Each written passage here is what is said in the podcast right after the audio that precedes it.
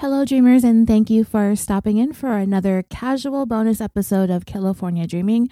This one is going to be a vacation series because for a couple of weeks I've been trying to figure out this case that we're talking about today by listening to a podcast or two about it. And I think I found a special on Dateline recently, but I don't know if it's the information or the episodes or if it's just me, I'm not I'm not really able to put it together right in my head.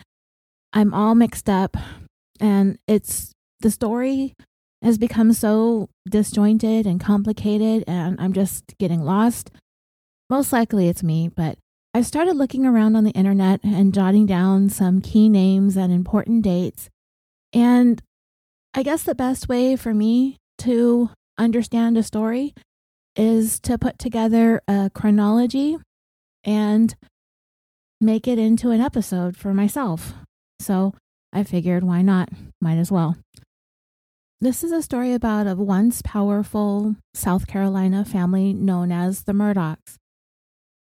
For people who are from that particular part of the state of South Carolina, they've likely been following this story since maybe February of 2019, perhaps even before that.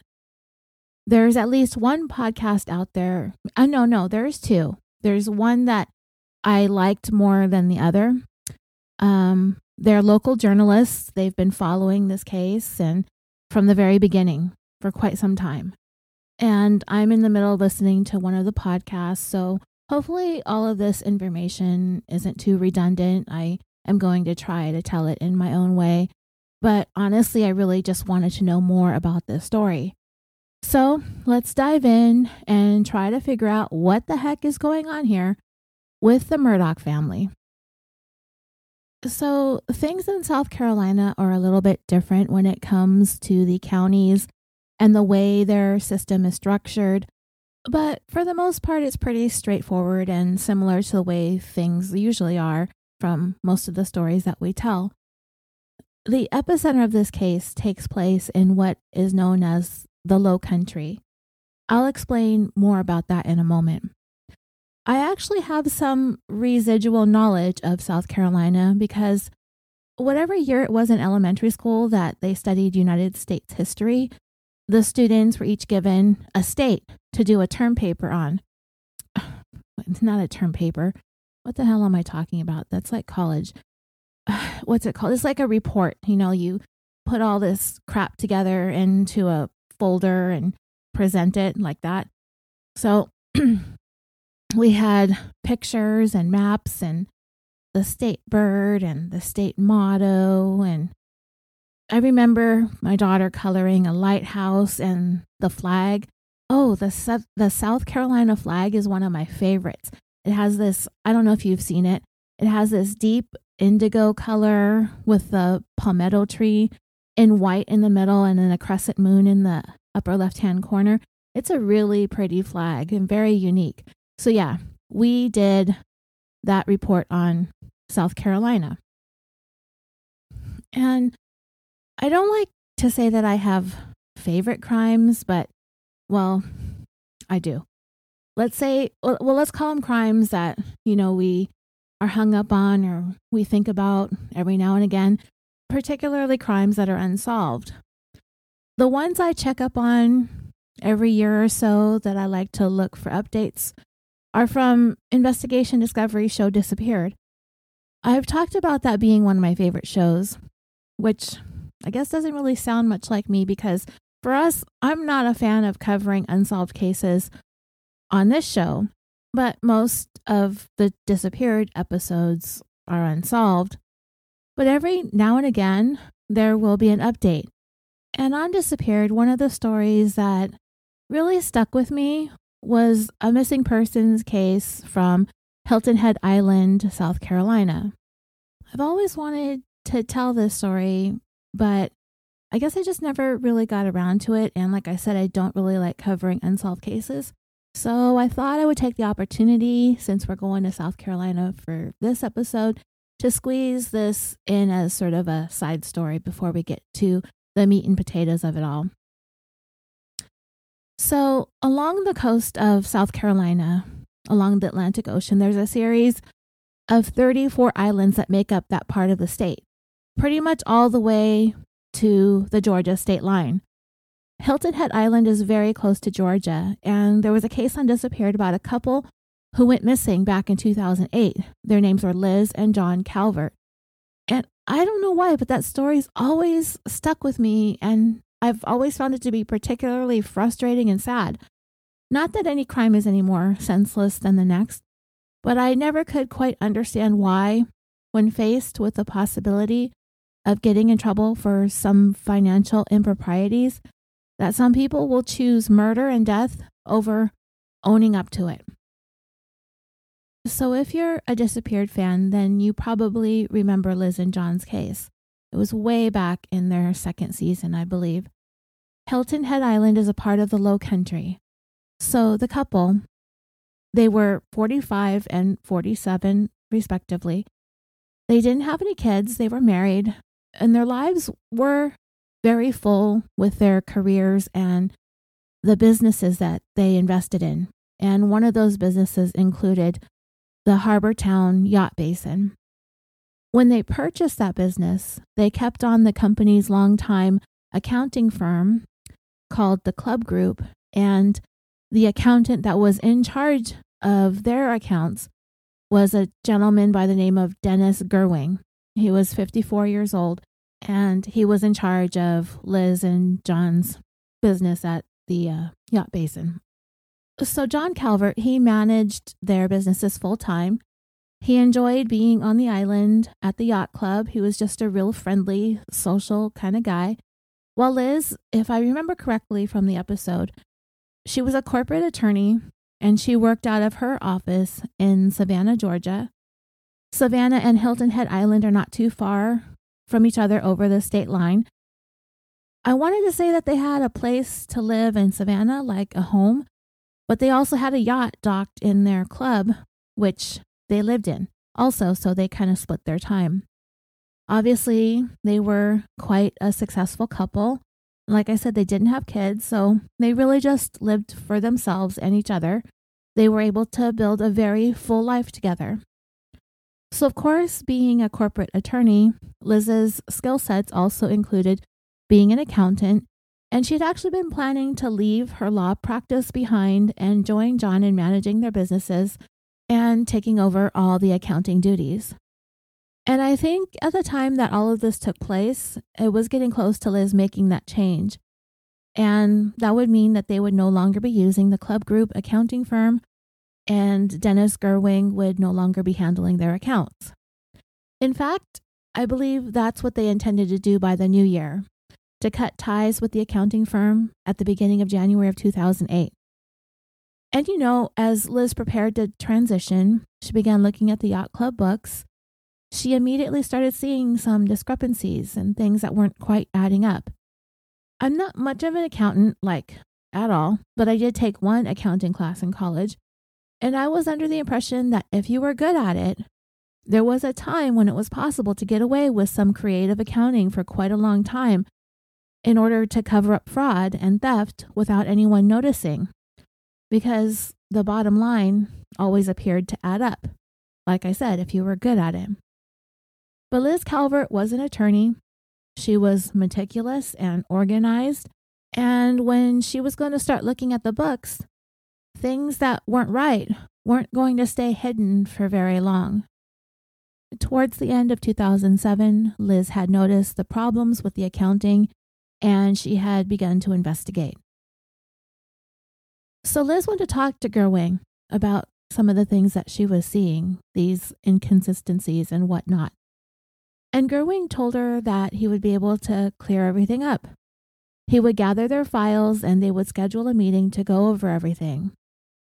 And Liz did meet with Gerwing on two occasions, once on February 24, 2008, and a second time on March 2, 2008.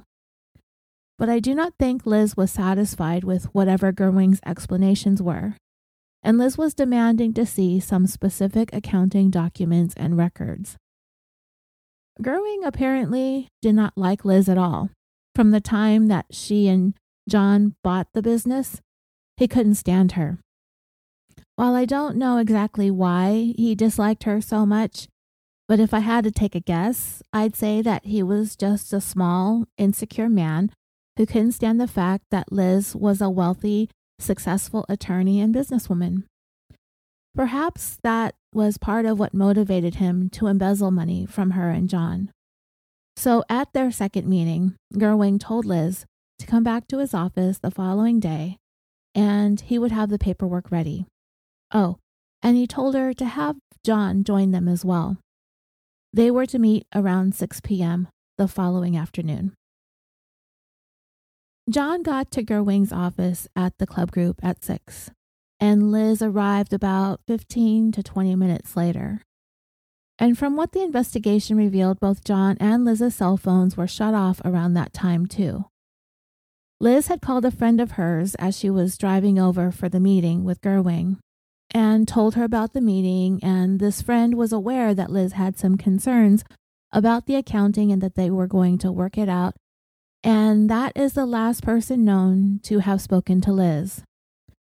I believe John mentioned to the yacht club manager that he was going to the meeting with Gerwing too. Liz and John Calvert were never seen or heard from again after that day. And to this day, the couple remain missing. They were a very busy, prominent couple on Hilton Head Island, so their absence would be noticed right away the following morning. The next day, John failed to show up for work at the yacht club, which was very unusual for him, especially since he had a meeting that morning with his club manager. As the day went along, no one heard from the Calverts. The club manager sent another employee over to the Calverts yacht to see if they were there, but they were not, only one very hungry kitty cat. By the middle of the afternoon, the yacht club manager went ahead and called Liz's closest relative, which was her brother. And when he was unable to reach either of them or find them at their house, he reported them missing that night. Several people knew that Liz and John had a meeting with Dennis Gerwing on the afternoon of March 3, 2008. So that made him the last known person to see the couple.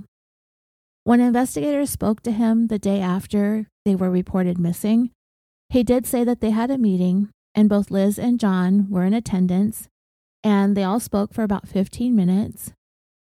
Gerwing claimed that Liz was the one who abruptly ended the meeting around 6:30 by claiming that she and John had dinner plans. After the meeting ended, Gerwing stated that he remained at his office for about another 10 minutes before heading home to his place located in Hilton Head Plantation, which appears to be some kind of private gated country club type of community.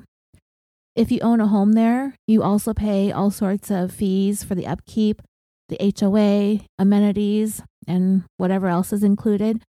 The Plantation Clubhouse is situated near the Spring Lake Lagoon and recreation area, and this features fireplaces, an open gallery, an outdoor sound system, a veranda, and a view of the country club. It has a Spring Lake Pavilion where there are fire pits, picnic tables, grills, a playground, and a gazebo. There's a third clubhouse overlooking Port Royal Sound with all the same amenities as the others. There's a swimming pool with cabanas, a lazy river, splash pads, and bathhouses. There are tennis courts, which require a membership. There's a pro shop, as well as tennis socials, mixers, round robins, and tennis lessons offered by pro tennis player Trevor Scott. There are a number of playgrounds for the kids, a recreation area near the lake for fishing, hiking, volleyball. There's a ball field that can be used for local teams to play baseball and soccer, but also available for the residents for casual games. There's seven miles of paths for walking, biking, or rollerblading. There's a farm where residents may grow their own fruits and vegetables, a 50 acre cypress tree conservancy, a whooping crane conservancy, numerous lakes and lagoons available for fishing year round, aerobics, yoga classes, seminars for the residents throughout the year, including cooking, nature, fitness, and travel. There's a variety of clubs and organizations, women's club, newcomers, dog club, gardening club, bridge club, farming, yachting, fishing, crafting, tennis, dance, artists, woodworking, among many others. And if you want to show off that you live in this fancy pants country club, you can get a personalized plantation license plate. So it sounds pretty nice, and I'm sure it's quite expensive for a single middle aged guy like Dennis Gerwing to live there. He's not married, he's an accountant, and he lives in an extremely expensive place. Well, as investigators were at Gerwing's office speaking to him, one of them happened to notice that he had a pretty significant cut on his hand. He said that he accidentally broke a wine bottle at home, after which he drove to the store to get some band aids. After that, he said he had gone back to his office to finish up some work and that he was there until midnight, at which point he went home and went to bed. Now that sounds super sus to me. But anyway, as investigators worked to corroborate what Gerwing had told them, they were finding a number of inconsistencies in his statements. They came to find that Liz and John were creatures of habit, and they rarely changed their routines. During the work week, they usually ate at the same restaurant and pretty much did so at the same time every day. But since they were last seen, there was no activity on any of their credit cards or ATM cards. Investigators also found that Gerwing lied about which way he drove to go home. He said he took the William Hilton Parkway, but his E-ZPass indicated that he had taken the Cross Island Parkway toll road. They also discovered some suspicious purchases that Gerwing had made the same day that the Calverts were last seen, things like a shovel and three large drop cloths that were plenty big to wrap a couple of bodies up in. When he was asked about the drop cloths, he said that he was doing some painting at his house. However, his coworkers indicated that Gerwing was basically allergic to any sort of labor type work and would have never painted anything. They also had video footage of Gerwing going to the drugstore to buy bandages. But a minute later, he had gone back in to buy a box of latex gloves. At his house, investigators found the leftover band aids and gloves, pieces of a nylon rope, and an empty gun holster. The SUV that Gerwing had been driving the day the Calverts vanished was missing its third row seat. He claimed that he moved some of his office furniture, but his coworkers again said Gerwing had done no such thing and he would have never done this work himself. It was also discovered that Gerwing's cell phone had been turned off from about the time the Calverts vanished until the middle of the afternoon the following day. Eventually, investigators wanted to speak to him for a second time to ask some follow up questions, but he said that he had answered all their questions the first time and directed them to speak to his attorney. Now, if I remember correctly, Gerwing had done some car juggling, and in doing so, he had solicited the help of his office assistant. I did try looking for the disappeared episode to try and refresh my memory on this, but I couldn't find it. But at some point, one of the Calvert's cars was discovered parked several miles away, so, ostensibly, the person responsible for their disappearance had moved it and then needed some help getting to his car or or placing his car there at the location ahead of time so he'd be able to make his way back home. Gerwing's assistant had a hand in giving him rides to dropping off his car. I think he had told her that he was having it detailed, and that would be the SUV. But anyway, in all of the running around, Gerwing managed to get his vehicle detailed and abandoned the Calvert's vehicle. Gerwing owned two cars of his own. On March 11, 2008, the police held a press conference and publicly announced that Dennis Gerwing was a person of interest in the Calvert's disappearance. At that point, Gerwing's attorney and his boss were unable to get in touch with him anymore. Police were called, and with the help of the fire department, they went over to Gerwing's home and they broke in. He was discovered in an upstairs bathroom. Gerwing was naked and dead. He was in the bathtub, laying on top of a comforter covered in blood. He had cut his wrists, his inner thigh, and his inner calf, as well as the left and right sides of his neck. A steak knife was found next to him. I remember the disappeared episode. It said that the bathroom was covered in blood spatter, and the patterns and the lack of any other footprints leading out of the bathroom made it clear that Gerwing died in the bathroom alone. He had consumed a large amount of Benadryl. He did leave a suicide note where he admitted that he embezzled the money and that he did it on his own, that nobody else at the accounting firm had a hand in it. However, Gerwing did not mention the Calverts. He didn't deny killing them, but he also didn't admit it either, nor did he leave any information as to where they could be found. An autopsy concluded that Dennis Gerwing's death was a suicide. I did check for updates, and the Calverts still are missing to this day. And I really appreciate you all listening to this case. I've always wanted to share it with you. And there is another disappeared episode that I recently rewatched on YouTube, I think it was. And Jerry S. in our discussion group on Facebook reminded me that I had talked about covering the story not too long ago because he is from the area that this story took place. I might go ahead and do that one on Patreon. I mean, why not, right? January has snuck up on us very quickly. It's the first today. It's January 1st. I'll wish you all a happy new year at the end. But let's get on with today's bonus. This is a vacation series episode of California Dreaming, the tale of the House of Murdaugh. So, the Calverts and the Murdaughs cases took place in the low country area of South Carolina. According to its website, southcarolinalowcountry.com, the region has its own culture, geography, architecture, economy, and cuisine.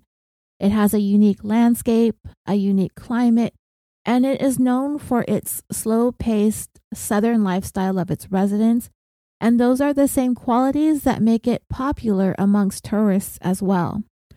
Low country refers to the areas of the state that are below the fall line or the sandhills of the ancient sea coast.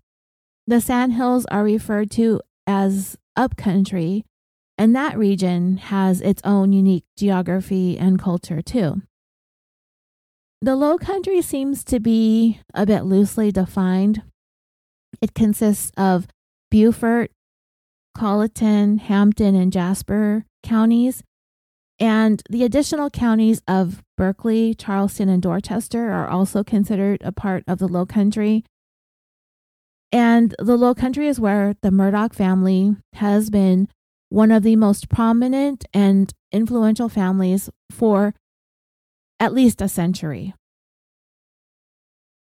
In most of the cases we cover on the show in the United States, it's the district attorney who files the charges against a person who commits a crime in their county.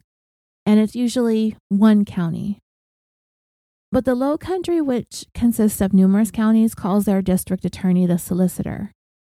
And the solicitor in the 14th district of South Carolina is responsible for five counties. Three members of the Murdaugh family have held the office of solicitor consecutively from 1920 through 2006, and that would be a total of 86 years. People actually began calling it Murdaugh County. And when something like that happens, it usually goes hand in hand with being regarded as a corrupt justice system. And when somebody is faced with criminal charges, most of the time, attorneys and their clients just opt to settle, to plead out. The solicitor, of course, wants to win every time. So when there's nobody to challenge the family, that's pretty much how things went. On top of that, the family also had their own private practice. So they had a stronghold on the low country every which way to Sunday. There are a lot of names to know, which is mostly why I'm doing this, so I could try to work this out for myself. So I will try to remember to periodically remind ourselves of who's who in this case.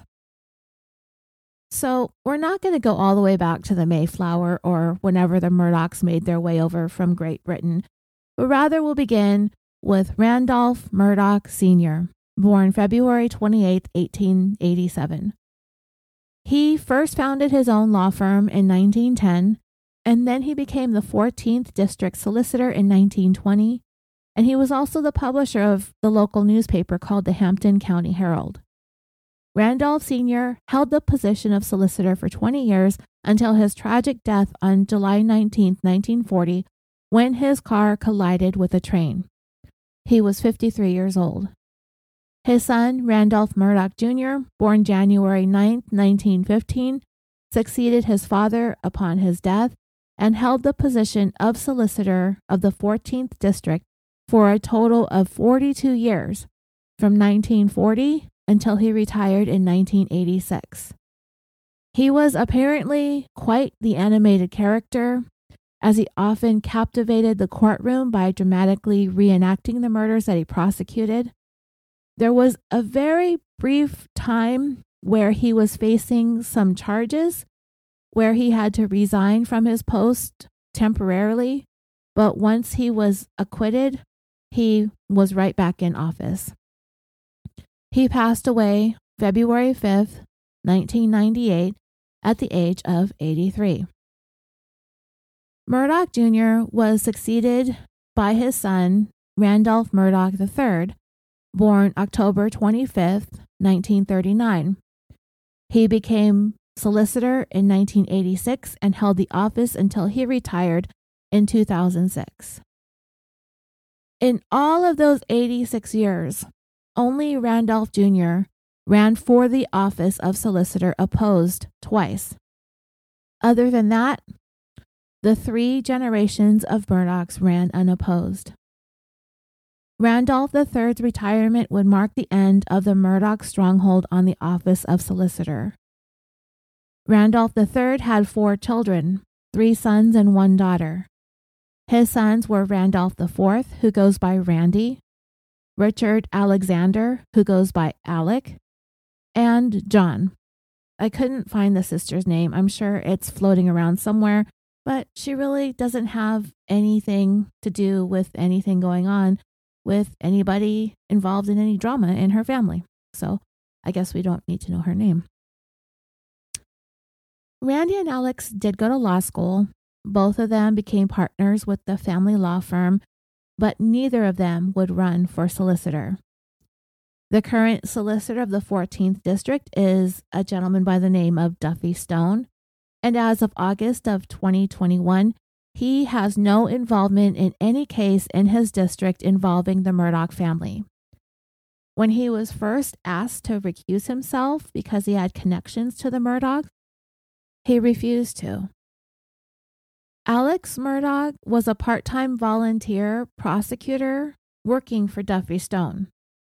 And his predecessor, Alex's dad, Randolph III, he was actually still being paid for his part time association with the prosecutor's office until he died.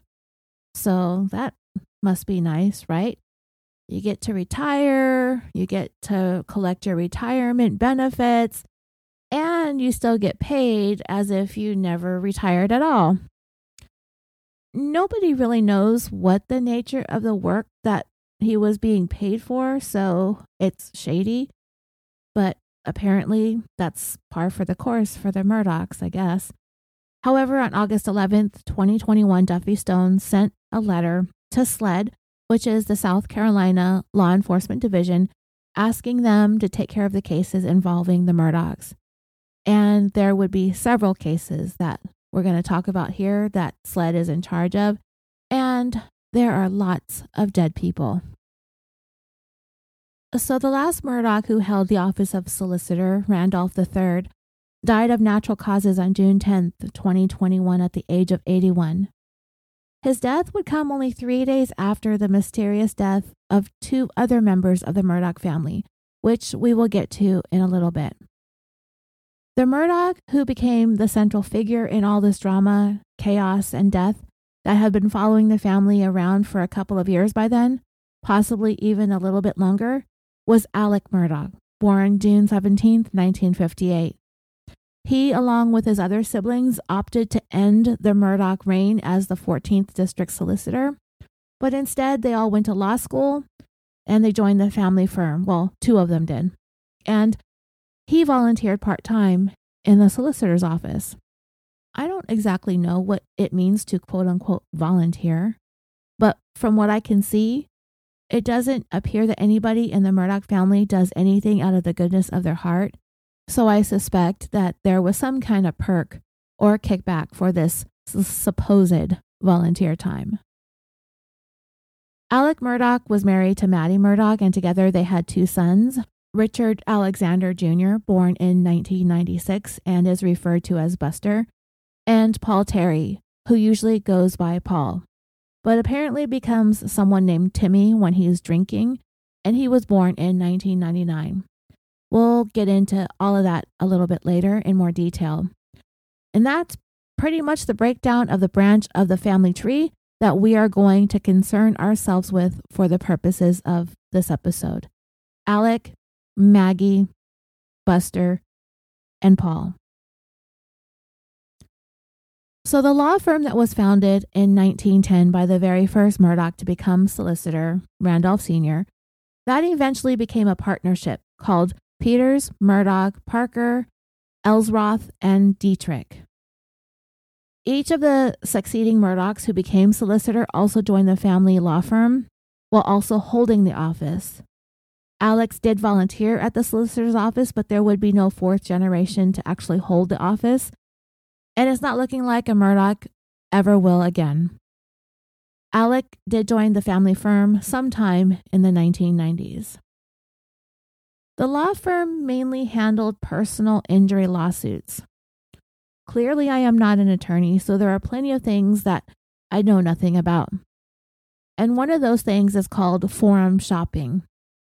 What this means is, is that a person filing a lawsuit is allowed to choose where their case will be heard, meaning that they're able to try and to determine which court would be most likely to give them the best possible judgment in their favor.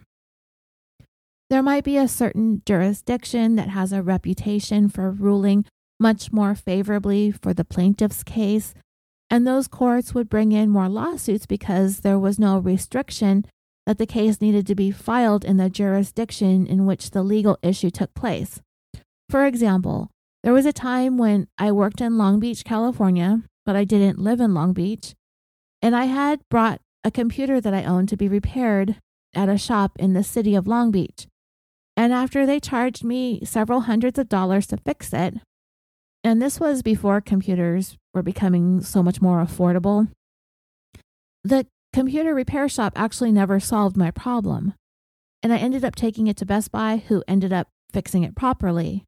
I demanded a refund from the repair shop in Long Beach. They ignored me, so I filed a small claims against them, which I had to do in Long Beach because that's where the issue took place, as opposed to closer to where I lived at the time. So the Murdaugh's law firm had been able to take advantage of a law that had been enacted in the early 2000s that allowed for this forum shopping. They rose to prominence as a result of this law. As written, the law allowed for residents of South Carolina to file a lawsuit in any county in which a company owned a business or properties where they conducted business in South Carolina, no matter where the personal injury happened. In one of those counties located in the 14th District, Hampton County specifically, the judges rarely transferred any lawsuits to other jurisdictions, and the attorneys were known to take advantage of their subpoena powers. Before long, if someone found themselves on the defendant's side of a lawsuit in the 14th district, there was little to no chance that they were going to win. That was the power that the Murdaughs had. They had power in both the public and private side of the judicial system. They didn't get rich working in public office. they got rich off of being able to guarantee wins in civil court. One of the law firm's favorite defendants to file injury lawsuits against is a company called CSX Transportation, which is a freight railroad company that operates in the United States and Canada. Remember, Murdaugh Sr. was killed by a train in 1940, so that may have played into why the family were interested in seeking justice for anyone injured or killed in railroad accidents. The Murdaugh family law firm sued CSX so many times on behalf of employees who may have been injured on the job, and it had become such a liability that CSX Transportation decided to halt all operations in that area of South Carolina, costing many people their jobs in that area. Ultimately, this led to an end of the laws that allowed for forum shopping. I looked into the Murdaugh Law Firm's website, and they have a whole page dedicated to their work suing railroad companies. And this is what it said Peters, Murdaugh, Parker, Eltzroth, and Detrick, abbreviated PMPED. Sometimes it's referred to as pimped, but I'm not going to call it that. I will call it PMPED. Has a nationwide reputation for successfully representing railroad employees and others who have been injured or lost a loved one as a result of negligence of railroad companies. We have represented the estates of individuals killed at railroad crossings as a result of obstructed sight distances, malfunctioning gates, malfunctioning lights, excessive train speeds, and the failure of train crews to properly sound the train horn. For nearly 100 years, we have handled claims against railroad companies, amassing a library of materials to aid in the prosecution of railroad claims and producing substantial verdicts for our clients. So they had been so well known for this that the law firm became known as the house that CSX built. The firm took advantage of the forum shopping until it no longer could. And perhaps that may be one of the reasons that the Murdaughs weren't quite making as much money as they once had. So, with that, along with none of the fourth generation of Murdaughs carrying on the role of solicitor, the power that they once had could have been waning this, of course, is speculation on my part, but there's usually a domino effect when things happen the way that they happen for the Murdaughs. With the last Murdaugh holding the office of solicitor in 2006, the forum shopping laws changing in 2007, and then the recession and housing market crash began in 2008, I'm fairly certain that the Murdaughs were hit hard financially. In the meantime, Alec Murdaugh, as I mentioned earlier, he's working for the law firm and he's also supposedly volunteering for solicitor Duffy Stone. As it turned out, whenever Alec saw a case that he wanted to prosecute, he took it. He would just go in and tell Duffy that he wanted to prosecute this case or that case, and they'd let him do it. While at the same time, he would be filing civil lawsuits for the firm. I don't know exactly what the implications of that are, but it's not really a thing that ever happens. I mean, like, nobody does this. Nobody gets to go into the prosecutor's office and be like, oh, I want to be prosecutor today. I kind of like this case or I kind of like that case. And everyone just shrugs and is like, okay. I mean, that's a lot of power. For the most part, though, Alec Murdaugh would not become a household name until maybe 2021, possibly a little bit earlier. But things really started crumbling in the summer of 2021. But we're not going to start there. We're going to go back in time a little bit, where people connected with the Murdaugh family started ending up dead. We'll work our way to the point where the Murdaugh family name would be thrust into the headlines and into all of our ear holes on podcasts. I'm going to take this in chronological order because, kind of like Lori Vallow and Chad Daybell, there was an event that became sort of the watershed moment where everything that they had done came to light. For this pair of doomsday zealots, it was a Louisiana grandma named Kay Woodcock who wanted to know where the hell her grandson JJ was at. Police in Idaho came knocking on Vallow's door. She told lies and then she ran. And then people were like, okay, but she has two kids with her. JJ was her adopted son that she had with her by then dead ex husband Charles, but also her own biological daughter, 17 year old Tylee Ryan, whose father, also dead. Every time this case turned a corner, there was somebody else who ended up dead. Daybell's wife, Vallow's brother, all of her husbands, and ultimately both JJ and Tylee were discovered dead. They were defiled, mutilated, burned. I mean, it's awful. We saw this story unfolding in real time, but working backwards, as more and more dead bodies turned up everywhere this couple went, it just got more and more complicated. And it's the same thing with the Murdaughs. And their watershed moment, ironically, would be just like Lori Vallow and Chad Daybell a double murder. It took place in June of 2021, just six months ago. Working backwards, more deaths would be revealed. So we're going to start from the beginning and work our way to what's going on with it today. We'll begin with a death that took place in 2015. And it really wasn't looked at all that closely until the investigation into Alex Murdaugh began taking shape in 2021. SLED had released a statement to the media towards the end of June of 2021 that they were reopening the case of the death of a 19 year old six years earlier.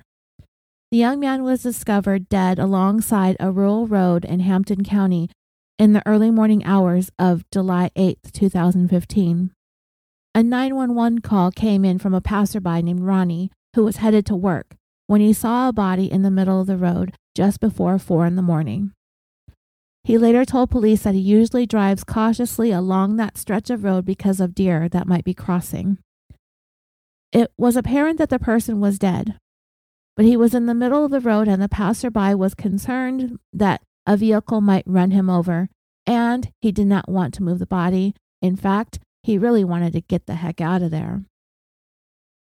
According to the first officer who arrived at the scene after the paramedics, the dead man was lying in the road, but he did not appear to have any sort of injuries indicative of having been hit by a car, such as scrapes or road rash. His clothing was still on him, nothing was ripped, it was all intact and still on his body the way that he would have normally worn them, and he still had his shoes on. And we know that when someone is hit by a car, people are usually knocked out of their shoes. The young man's phone was discovered in his pocket, and the only apparent injuries that were visible immediately were some head injuries. The dead man would eventually be identified as 19 year old Stephen Smith. The only light along the road would have come from vehicles that would have their headlights on. There were no street lamps or any other kind of lighting nearby the location where Stephen lay dead. Because it was thought that Stephen was hit by a passing vehicle, investigators searched for evidence of that, but nothing was found that indicated a vehicle had collided with him such as broken pieces having come from the car, like a broken blinker lights or maybe a rear view mirror, or I mean, a side view mirror that snapped off, or even chipped paint. We've seen episodes of like forensic files where a person is struck by a car and pieces of the car's blinker or reflectors are found, broken pieces of the headlight or pieces of paint. But in Stephen's case, there was nothing of the sort. In addition to that, as mentioned earlier, there were no injuries anywhere on Stephen's body except to his head. And there were a couple of abrasions on his arms and his knuckles and his face, which would be highly unusual for somebody having been struck by a vehicle. And to me, the abrasions on the arms, knuckles, and face sounds like a fist fight, not being run down by a vehicle.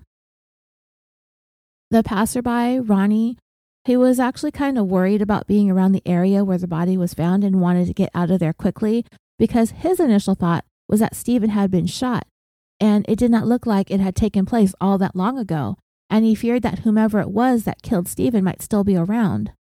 Later on, the coroner described an injury above Stephen's right eye on his forehead eh, that it appeared to be like a hole, which is why Ronnie thought that Stephen had been shot in the head. But it wasn't clear what caused the hole. Later on, it was determined to not be a gunshot wound. Stephen's shoes were also not tied very tightly, so if he was hit by a car, he definitely would have been knocked out of them. Stephen's car was found about three miles or 4.8 kilometers from where his body was found. All the doors were locked, and the keys were also found in Stephen's pocket. But his wallet was inside the vehicle, and the vehicle would not start. The gas tank door had been opened and the gas cap was removed. In the meantime, a woman named Sandra Smith got up later that morning to find that she was unable to get in touch with her 19 year old son, Stephen. Now, she had heard some news that morning about a body being discovered along a local road not too far from where Stephen lived with his twin sister, Stephanie. They kind of split their time, I believe, between their mom's house and their dad's house. And at this point in time, I believe they were staying with their dad, which was close to where the body was found. But when Sandra called her daughter, the twin sister, she was told that Stephen failed to come home the evening before. Sandra tried to stay calm while she tried to figure out what was going on, hoping for the best, bracing herself for the worst. The worst being that the body found on the road might be her son, who isn't answering his phone and is nowhere to be found.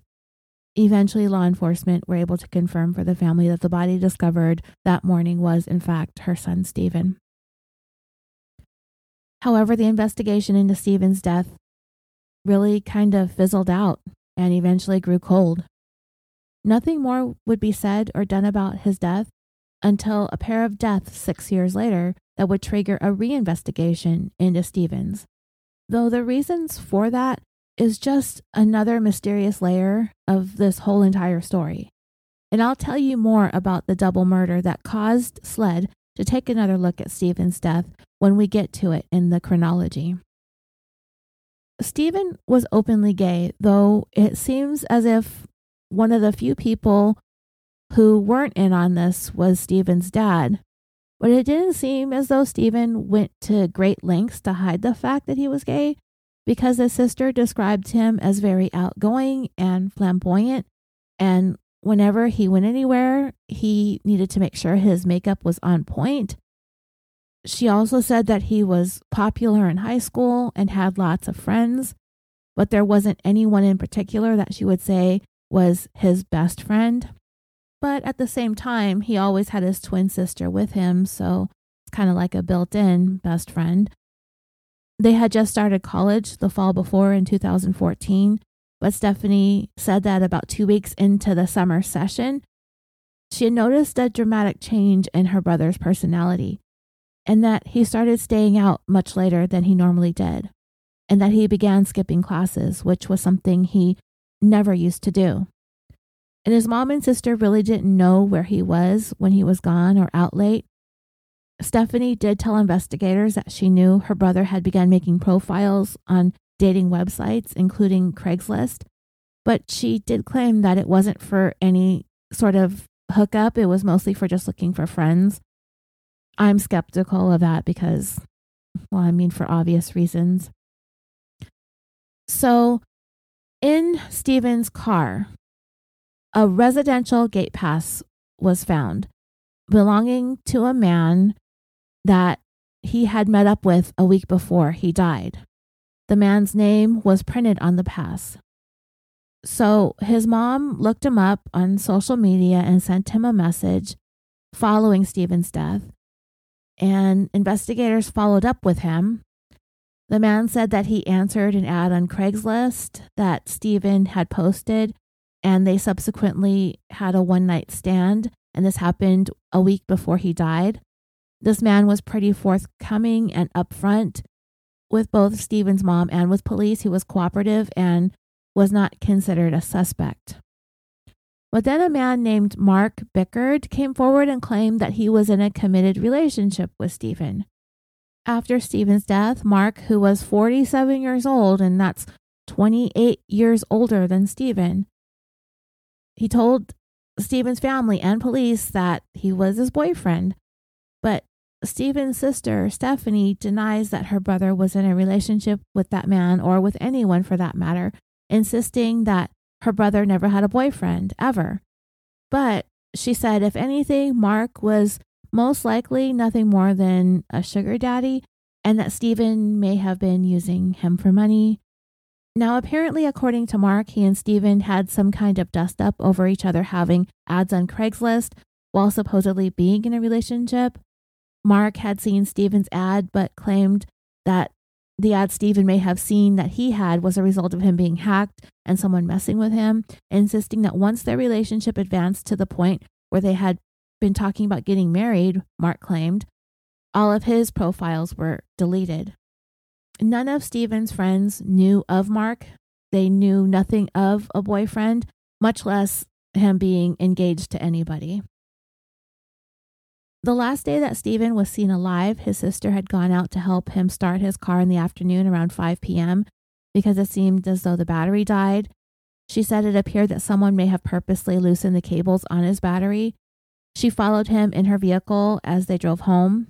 Stephen then got cleaned up and left about an hour later. He didn't say where he was going, and that would be the last time that Stephanie ever saw her brother alive. A classmate of Stephen spoke to him that same day, somebody who attended college with him. She had spoken to him a little bit later in the evening, but he didn't mention to her what he was up to that night. Mark claimed that he had spoken to Stephen numerous times throughout the day before he died, mostly via text messages. There was a point when Stephen told Mark over the phone that someone was bothering him or following him from a convenience store at a gas station that it was two guys driving a pickup truck. And as they talked on the phone, Mark was listening to what was going on in the background, that he could hear the sounds of vehicles passing by. And he thought maybe Stephen was walking, but he said that he wasn't. Mark believes that the final text messages that they exchanged were a few minutes after 3:30 in the morning and that he was told by Stephen that he was on his way to Mark's house and that was just about 20 minutes or so before his body was spotted by the passerby, Ronnie. Mark was investigated pretty thoroughly too, but as far as I can see, because of a really spotty memory and a history of drug addiction, his ability to recall is severely inhibited and unreliable. But based on what he did tell law enforcement about their phone calls and text messages, it was enough for them to feel like he was being forthcoming and cooperative and Mark is not considered a suspect in Stephen's death. So initially, the thought was as Stephen was driving along the road, his car broke down, and it appeared, based on what they found, that he had run out of gas and he began walking.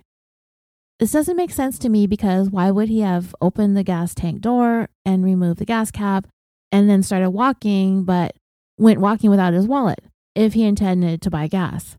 He had also been at as many as two different gas stations earlier in the evening, according to his sister and his alleged boyfriend, but he didn't bother to get any gas at all.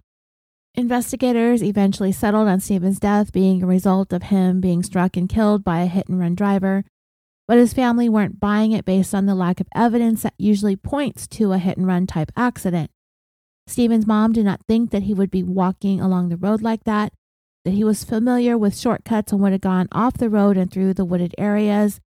And if he was walking on the road and heard a vehicle approaching, he would have quickly got off to the side to avoid being hit.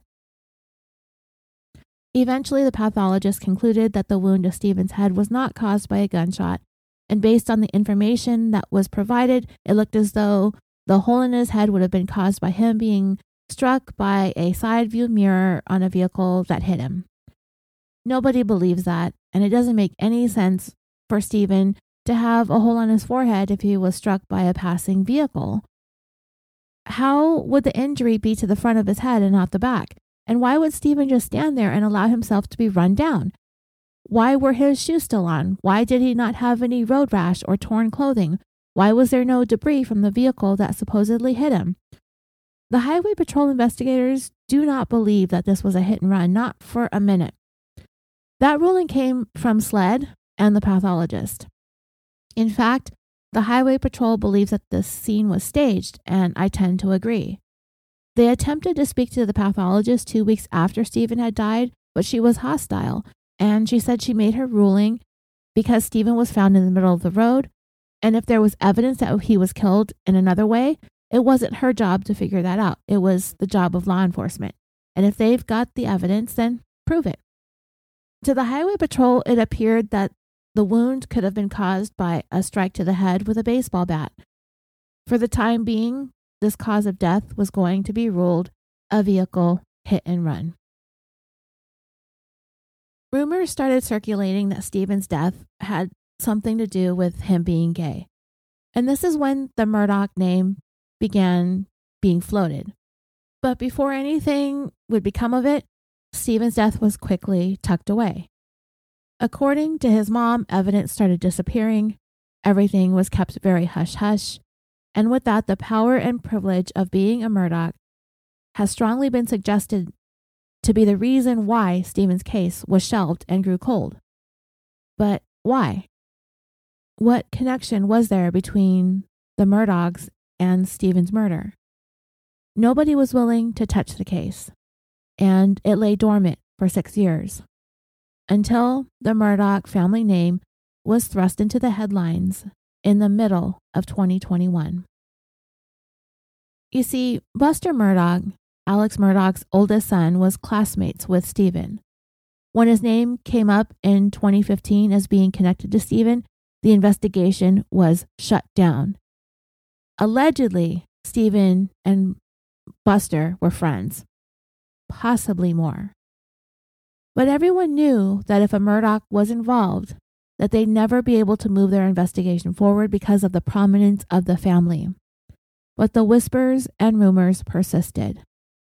So the rumor that was going around is that Buster Murdaugh and some of his friends had been hanging out and they were driving down the same road that Stephen had been on. That they noticed his car was broken down and abandoned along the side of the road. And as they went along, they eventually found him walking, at which point they stopped and had some kind of interaction with him where they were going to mess with him or harass him in some way. And in doing so, they caused this massive injury to his forehead, killing him. And this rumor was spreading like crazy. And investigators were convinced that there had to be something to it, that someone knew what happened, they just needed to figure it out. And everyone who heard the rumors about Buster Murdaugh, they were nervous about even mentioning a Murdaugh being involved because of the influence that the family had had. The Highway Patrol investigator who talked to more than a dozen people who said that they heard Buster was involved, they never actually spoke to Buster himself. The investigators tried calling and emailing, but never got a response.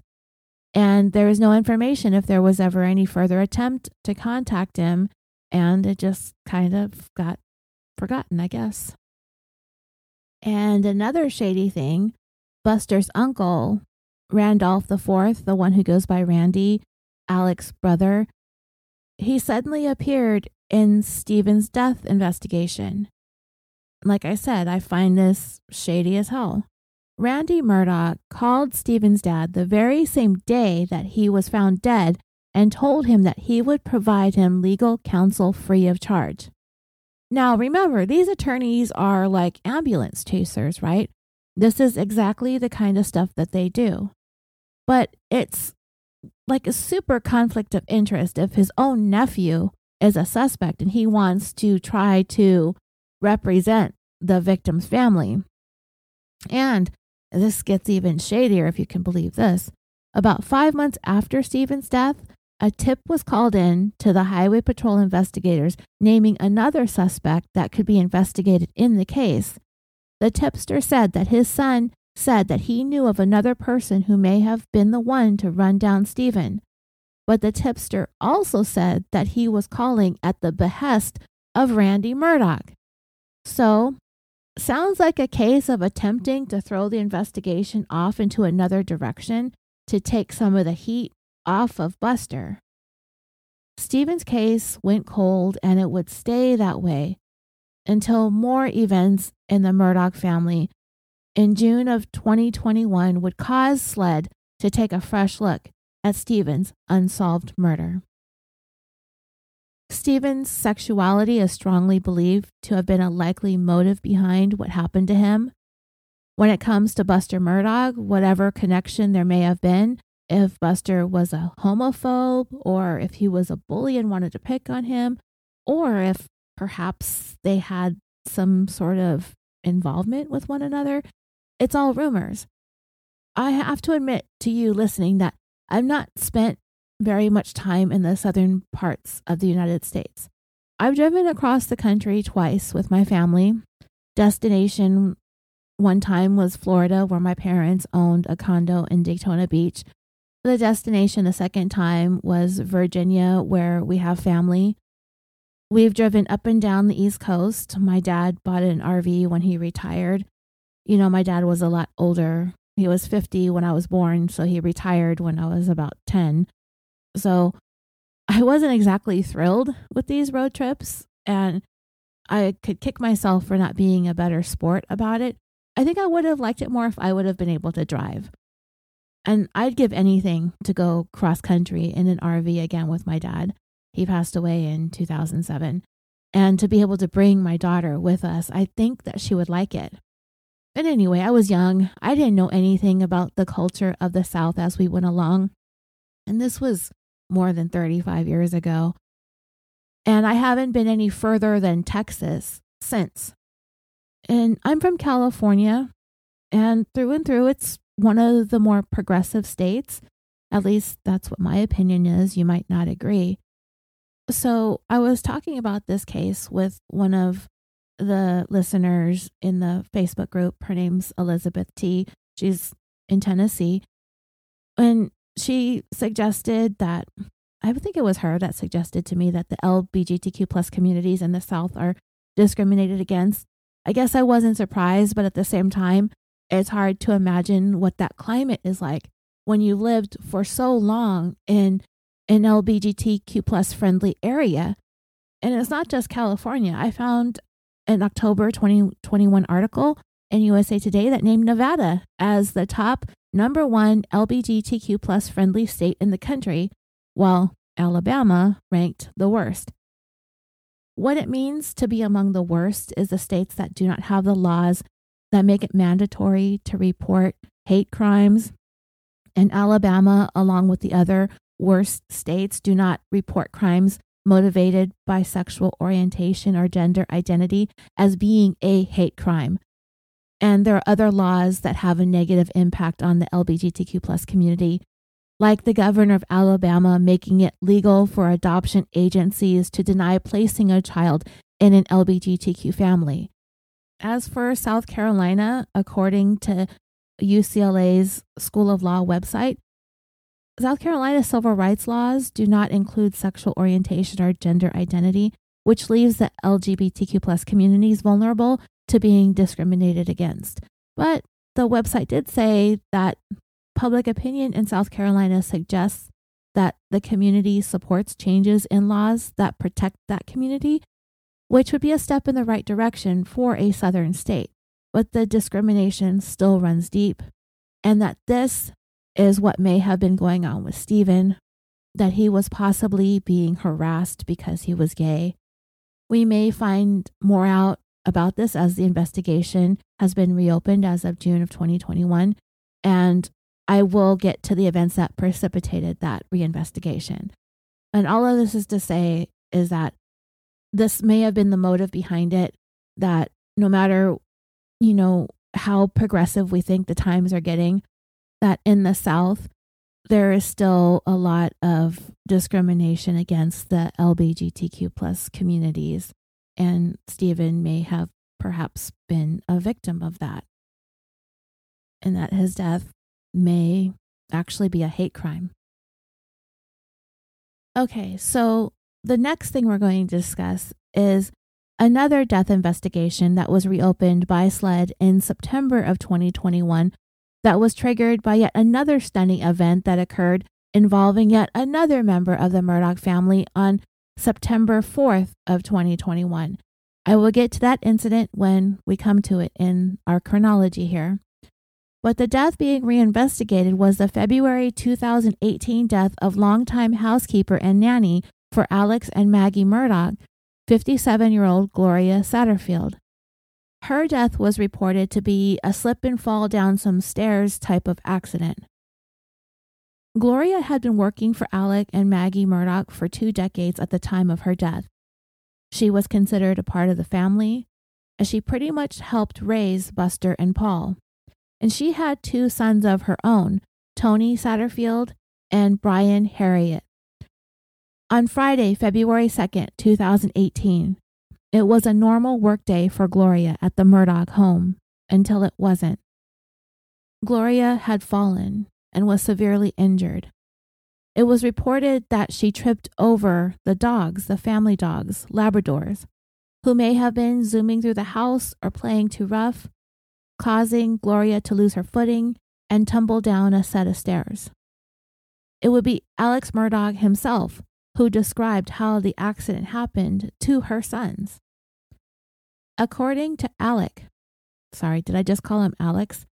It is really tripping me out how his name is spelled Alex, but we're calling him Alec. And I was going to try to not mess that up, but I think I just did. I knew I was going to do that, but okay. Alec. According to him, Gloria fell. And from that point forward, she would never be able to speak as to what actually happened. So, whatever it was that Alec would say, everyone took his word for it. There was absolutely no reason to question his version as to what happened, which he said was a fall down the stairs, and it was his dogs that caused her to lose her balance. Gloria was transported by helicopter to a hospital where doctors uh, would attempt to save her life. But as a result of the fall, she had suffered brain damage and she would not be able to recover from that. Gloria remained hospitalized for 17 days until she passed away from her injuries on February 19, 2018. During those 17 days, Maggie Murdaugh would be the only one from the family to visit Gloria.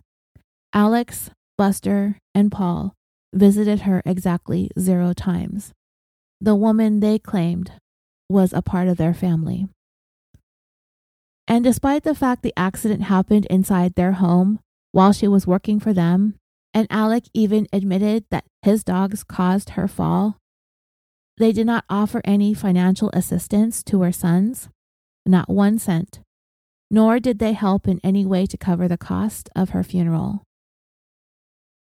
This family is pretty much low country royalty, and Gloria, a lifelong dedicated housekeeper, nanny, and mother, and the Murdaughs just couldn't be bothered with it. But it seemed as though Alec did have a little something up his sleeve that he would approach Gloria's sons, Tony and Brian, about. Remember, Alec is one of the most powerful and prominent attorneys in the region. He is not only a personal injury attorney, he is also an on again, off again county prosecutor. And it's worth mentioning that at least one of Gloria's sons can be considered to be vulnerable because of some mental or cognitive deficiencies. And if we're going to be honest and real about this, then we have to know that the Murdaughs probably did not hold Gloria's children in very high regard. They probably looked down on them, having a very modest upbringing with far, far less means than the Murdaughs. To Gloria's sons, Alex Murdaugh probably seemed like a titan as an attorney. He talked to them at their mom's funeral and he assured them to not worry, he would help them. And her two boys would trust Alec implicitly. When the funeral was over, Alec took Tony and Brian to an attorney that he knew named Corey Fleming. He told them that Corey would represent them in their filing of a wrongful death lawsuit against himself Alec. Well, as it turns out, Corey Fleming just wasn't any attorney that Alec knew in passing. He was one of Alec's best friends. So let's get this straight. Alec recommended an attorney who was Alec's best friend, his roommate from back in college, and his youngest son's godfather to represent Tony and Brian in their filing of a lawsuit against Alec. He's helping them sue himself. Shady, but okay. Alec readily took responsibility for the dogs causing Gloria's fall and assured her sons that they would be able to benefit from a very large settlement from Alec's insurance. And this is yet another thing that just doesn't ever happen. Nobody helps somebody sue themselves. Tony and Brian had absolutely no reason to question Alec. They would also have no clue as to what to do if not for Alec. Now, another super shady thing happened after Alec found the sons a lawyer to sue himself. The vice president of the Palmetto State Bank, a gentleman by the name of Chad Westendorf, was named as the representative of Gloria Satterfield's estate, effectively replacing her son Tony, who had been the representative since she passed away. This is another thing that rarely happens because it's almost always the relative of the decedent who represents the estate. Oh, and surprise, surprise, Chad Westerndorf is also BFFs with Alec and Corey. Alec, Chad, and Corey. I seriously cannot think of a douchier sounding trio. Alec knew that Tony and Brian would go along with whatever he suggested because they placed all of their trust in him. They knew this man their whole entire lives. One day later, Chad Westerndorf, one day, this is one day after he started representing the estate, Chad Westerndorf accepted an early settlement in the amount of $505,000 on behalf of Tony and Brian. And I bet it doesn't surprise any of you that Gloria's boys received exactly zero dollars. And I also would bet that it doesn't surprise any of you that yet another event involving yet another Murdaugh a year later in 2019 would trigger an investigation into how and why a $505,000 settlement had been reached in Gloria's death, yet Tony and Brian had no idea that that had even happened. And I will go over that event as we go along here in our chronology, the media reported on the settlement, and Gloria's boys were told by someone who saw it on the news. And this new investigation into the wrongful death settlement that was quietly reached unbeknownst to the decedent's children would reveal that the douchebag triplets, Alec, Corey, and Chad, sued, settled, and swindled for way more than just $505,000. In the two years or so following Gloria's death, with the three of them doing all of their illegal legal maneuvering, they managed to receive another 4.5 million in settlement money for Gloria's wrongful death. How do you sue for the same wrongful death multiple times and receive multiple payouts? I don't know. But if you live on planet Murdaugh, it's apparently a thing. Now, of course, all of this money, with the exception of the attorney's fees or whatever, was supposed to have been paid to Tony and Brian, Gloria's kids. But when you're working for and with the Murdaughs, your fees are apparently 100% of whatever settlement is reached. And the fact is is that Tony and Brian had no clue about any of it. They had put all their faith in Alec and just kind of waited for things to happen. When a pair of new attorneys took over representing Tony and Brian, they quickly began to get to the bottom of what happened and where the money went, with the goal, of course, of getting it to the right people Gloria's boys. There was absolutely nothing above board about what Alec, Corey, and Chad had done. None of the paperwork was filled out the way it should have been. Things that needed to be approved weren't. Alec is believed to have been the one calling all of the shots in the background, with every move that he made being meant to ensure that the money went where he wanted it to go and that none of it would go to Tony and Brian. There were so many things that were not done properly that in a normal jurisdiction, red flags would have gone up everywhere and this would have been put to a stop. But not in Murdaugh country. Alec the defendant in the wrongful death lawsuit is the one deciding what happens to the settlement money? How is that even a thing? Well, Alec opened a bank account at Bank of America under the name Forge. And this was meant to closely resemble an actual and very reputable co- company called Forge Consulting. And settlement money being deposited into an account believed to belong to Forge Consulting would not draw attention from anyone, as it was something that would typically happen. But the bank account Alec opened was meant to appear to be Forge Consulting, but it was not. It was pretty much a personal bank account belonging to Alec. And after Corey and Chad were paid their share of the settlement, and it appears that Chad, when he wrote the payout check to Forge, that he knew deep down that it wasn't going to Forge Consulting, but he just did it. It's not something that this guy would have overlooked. But anyway, Alec would end up getting away with his creative scam for about three years, even though it was closely looked at a year after Gloria's death. He was still able to hide behind the wall that is the Murdaugh family name. But like I've said, at every step of the way as we've gone along here, 2021 would see that wall crumble. Ultimately, the money trail with the settlement from Gloria's death was pretty easy to follow. The attorneys representing Gloria's kids have been able to recover approximately 6.5 million from the various individuals involved in stealing the settlement money.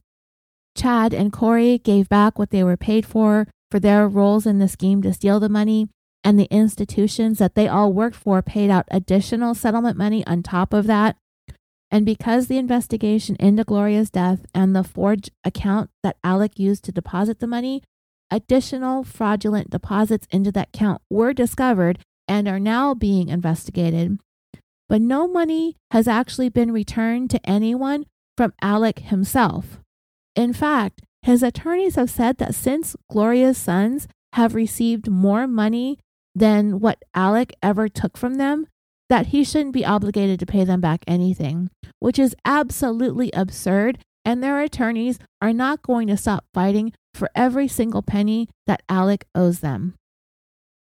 Another question that has been raised since all of this came to light this year is what about Gloria's death? As it turns out, the coroner, who should have been involved in the investigation into her death, was actually never told how she died. In South Carolina, the coroner is the one who is supposed to determine the manner and cause of death. Are you all ready for some more shadiness? Since Gloria was airlifted an hour away and died 17 days after the accident, for whatever reason, the coroner in the county where she fell was never informed of the death, and her death certificate listed her official cause of death as natural and the result of a stroke. The time from the fall to the time that she died could have caused there to be this lapse as to what brought about her death. So it seemed like it was something that was easy to overlook and very convenient for Alec. Of all the people who failed to get away with a staircase death, here comes Alec, letting us all know how it's done right and he managed to get her death written off as natural, even though he was the one who actually told everybody that she tripped over the dogs and fell down the stairs. Only on planet Murdaugh, I guess, their corruption game was strong. If you ask Alec's attorney, though, he'll tell you that SLED is just stirring up a whole bunch of drama. Now we are going to go to the event that I think would mark the beginning of the end of the Murdaugh dynasty. Even though there had already been some rumors and scandal going around about Stephen Smith's death in 2015 and then Gloria Satterfield's death in 2018, things really didn't begin going sideways for the Murdaughs until the evening of February 24th, 2019. This is the incident that triggered a closer investigation and media attention into Gloria's death and the settlements that her children had yet to receive at that time. This time, the Murdaugh involved in the incident would be Alex's youngest son, Paul, who was 19 years old at the time, almost 20. The death this time was that of 19 year old Mallory Madison Beach. And you really can't get more of a quintessential Southern beauty than Mallory. She was kind and sweet and popular and very pretty. It was a February evening, and it was chilly and kind of foggy. Mallory had been out with five friends all day on Saturday, the 23rd. She was with her boyfriend, Anthony Cook, his cousin, Connor Cook, Connor's girlfriend, Miley Altman, and their mutual friend, Paul Murdaugh, and his girlfriend, Morgan Doherty. I'm sure you've all heard the details of what happened that evening, and because this is the incident that led to so much in the year to come, the year or two to come, but also it led to a lot as to what happened in years that have passed. So I'll try to be as concise as possible with this, but the details were not going to be swept under the rug that easily, like they were with Stephen and Gloria. Not this case, not this time. So these six young people had been out the evening of February 23rd for a whole afternoon and night of fun. They were going to attend an oyster roast, and then they were going to ride on Paul's family boat, and they'd be spending the evening at his family's river house on one of the islands. They ended up drinking, Paul apparently being one of the heaviest drinkers. And at some point in the evening, he was able to use his older brother Buster's ID to purchase alcohol when they got to the river house at a liquor store across the street. Miley admitted to using a fake ID as well to purchase alcohol. Just thinking about oysters and drinking and speeding on a boat is making me nauseous. I do not like seafood. I've never even been close to an oyster. Anyway, Paul apparently decided that they'd be better off drinking and boating because there would probably be DUI checkpoints along the roads. So Paul and Connor were pretty good friends and they allegedly took turns driving. Paul seemed to be one of those types that is like, This is my boat, I'll drive it, whatever. Anthony was not friends with Paul, but Connor was his cousin, so he was there going along with him. In fact, Miley told investigators that Anthony didn't even like Paul. Also, all of their girlfriends were best friends Miley, Mallory, and Morgan. So, this is just how the night worked out. They got alcohol, they got back to the river house, they drank, and just before sunset, they got back into Paul's dad's boat and headed over to where the oyster roast was being held, which was about a 30 minute boat ride from Paul's river house to the home where the roast was at. Paul's uncle, Alex's brother Randy, he was also there at the roast. All six of them ate and drank alcohol there at the oyster roast from about 7:30 p.m. until 11:30 p.m. The host of the roast, Christy Woods, who was a principal of a local elementary school, kind of sounded like she wanted to make sure that it was clear that she was not serving any alcohol. Whether or not that's true, I don't know. She gave details on what the six kids did, which included playing party games, playing some basketball games, cornhole, eating and relaxing around the fire pit. There was no mention of drinking. And when they were prepared to leave, she said that she was perfectly comfortable with the state that they were in, that they were fine and they were capable of driving the boat that night. But other adults at the oyster roast said that it was very cold outside. It was almost too cold for the six of them to take that boat back to Paul's family's river house and suggested that they get a ride share or that they get rides from some of the adults at the party. But they decided to take Paul's boat. Chrissy, the host, denied that alcohol was served, but she did admit that people did BYOB. When they left the roast in the boat, Paul did not head towards the river house, but rather he headed towards the city of Beaufort instead. Miley got upset because she wanted to go home and go to bed because she had to work the next day. Paul wanted to do more drinking, so he drove the boat over to a local bar, but only Paul and Connor went in to drink. The other four hung out at a nearby park. The bartender later admitted that she knew Paul and she knew his age, but she served him and Connor anyway. And Paul used his mom's credit card to buy the shots that they were drinking, and they proceeded to post pictures of themselves drinking on social media. When Paul and Connor finally came out of the bar, the girls could tell that there had been a significant shift in Paul's personality. And to me, it sounds like one of those, he's one of those obnoxious, belligerent drunks. And he also apparently has such a shift in change in personality that he actually has a name for his drunk alter ego, Timmy. Anthony, the one who wasn't friends or even liked Paul, he wanted to take a ride share back to the river house, but the others were kind of going along with Paul, who was insisting that he was good to drive the boat. Anthony and Mallory and Connor and Miley were actually still enjoying the evening and being with each other. There's surveillance images of them heading back towards the boat.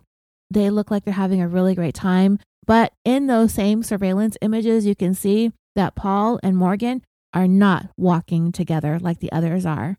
The other four are hand in hand, but Paul and Morgan, not so much. Actually, she was really pissed off at him. But he uh, really didn't give a shit.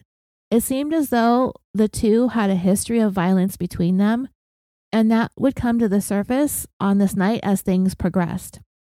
They got onto the boat, and Paul was driving, but he was kind of meandering and almost running into a bridge at one point.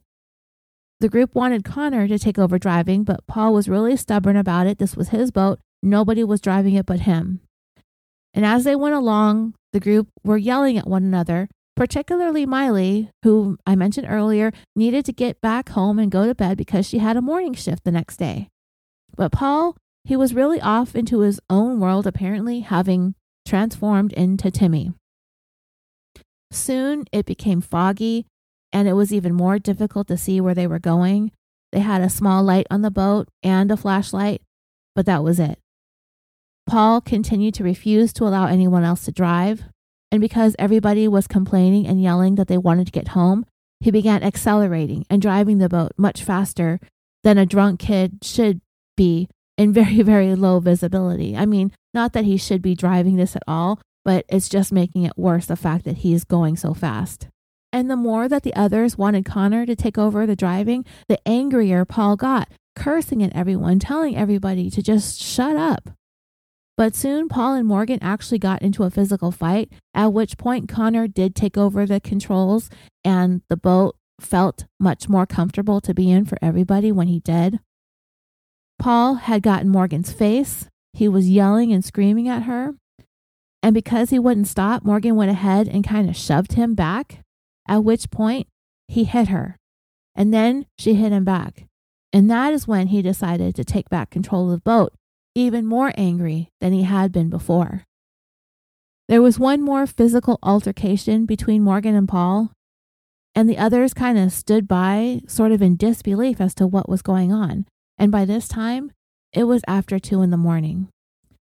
At that point, Paul went back to driving the boat, but this time he floored it, driving it as fast as he could, as angry as he could. Everyone is kind of hunkered down, trying to keep from being knocked over every time the boat accelerated. And before anyone had a chance to react, they crashed into a bridge support. They all saw the bridge a split second before it hit. But by the time everyone got their wits about them and assessed what was happening after they crashed, they realized that Mallory was nowhere to be found. She was lost somewhere in the dark waters. Everyone was taken to a nearby hospital with the exception of Anthony, who stayed at the scene to help search for his girlfriend. The rest of the group suffered a variety of injuries, including Connor with a broken jaw and Morgan with a severely injured hand. Paul was excessively rude and belligerent and uncooperative at the hospital. He's being really nasty with the nurses. And it wasn't until several hours after the accident that he had his blood drawn, and his blood alcohol content was 0.24, three times the legal limit. And remember, this is hours later. Alec Murdaugh had shown up at the hospital and he was observed seeking out the rooms that the other survivors were in in an attempt to talk to them. I'm not sure if he was allowed to. I don't know if he was let into their rooms or not. Later on, Connor Cook stated in a lawsuit that he filed that Alec actually asked him to retain his BFF lawyer friend, the same one who quote unquote represented Gloria Satterfield's son, Corey Fleming. Clearly, Alec is continuing to try to use his power and influence to protect himself and his family and to manipulate, control, and intimidate everyone involved. But it's not going to be working for him as well as it used to. The search for Mallory went on for eight days and included members of law enforcement as well as community volunteers. They searched by boat, by air, as well as with divers. Eight days after the crash, on March 3rd, a pair of volunteers discovered Mallory's body about five miles or eight kilometers downriver from where the crash happened. The following month, Mallory's family filed a wrongful death lawsuit against the Murdaughs. And it wouldn't be until almost two months later, on what would be Mallory's 20th birthday, that Paul was charged with three counts of boating under the influence, causing a death. If convicted, he was looking at anywhere from 1 to 25 years in prison. He pleaded not guilty and was let out on bond while he waited for trial. It had also come to light that Paul was given tremendous amounts of preferential treatment when he was indicted and charged. I don't even think he was ever taken into the county jail. He was never placed in handcuffs. He was fingerprinted and photographed at the courthouse, and he was bonded out right afterwards. Normally, a person would be arrested, handcuffed, and taken into the county. They'd be processed and held there until they went before a judge, unless they were able to post bond, at which point they would be processed out and given a notice to appear but they definitely would spend some time in custody. Not Paul Murdaugh, however. Not only would Paul not spend one second in custody, he would also never stand trial to answer to the charges that he was facing.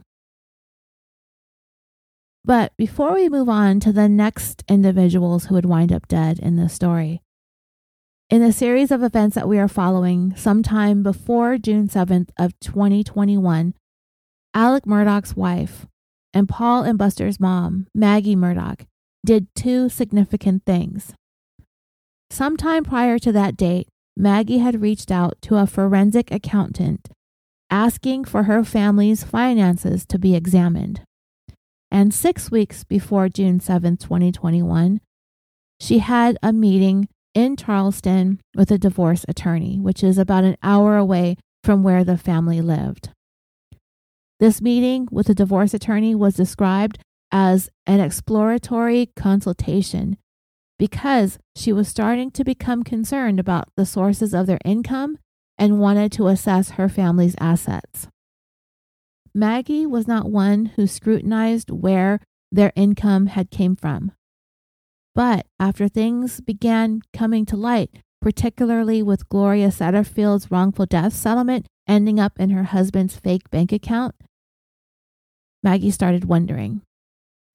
People who knew Maggie and Alec, they noticed that their once close, loving relationship had become distant and chilly.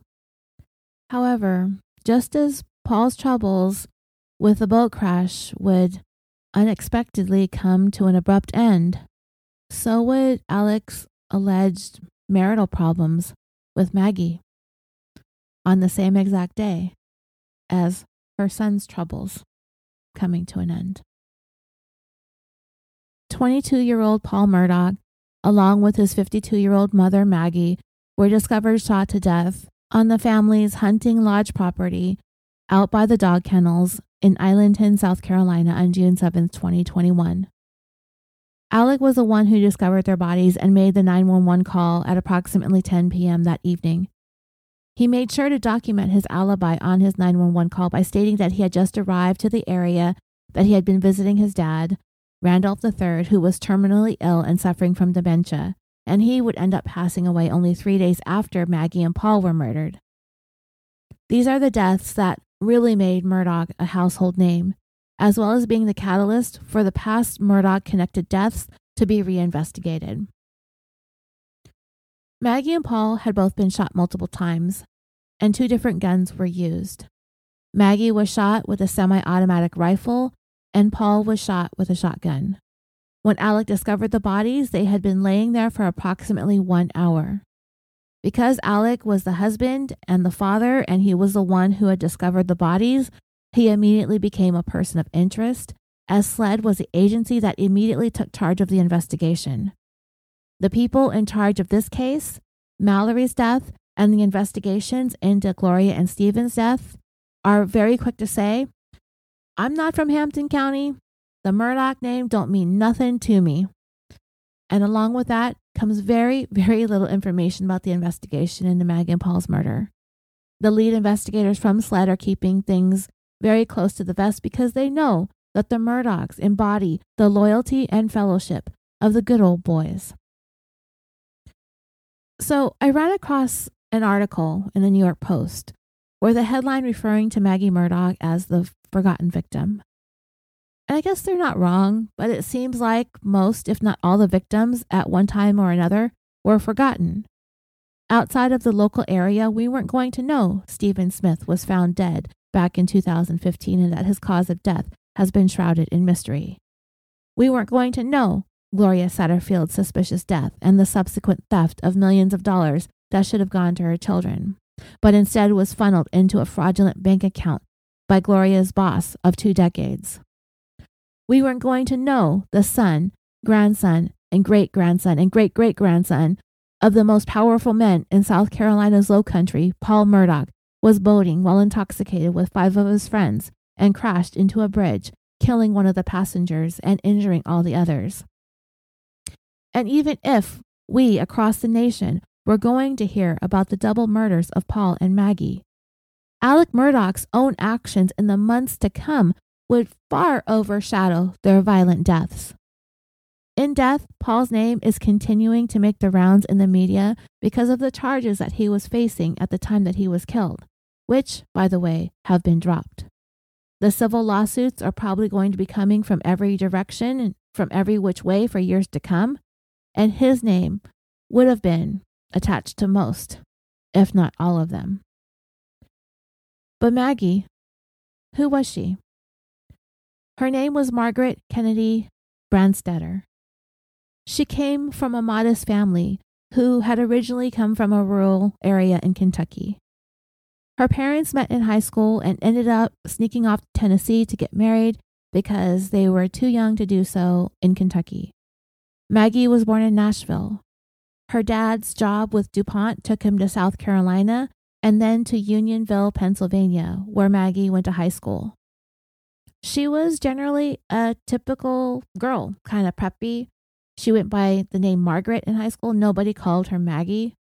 She did a little drinking, a little chasing after boys, but her goal was simply to get married, to have children, to raise a family, which was something her friends said she was taught to aspire towards.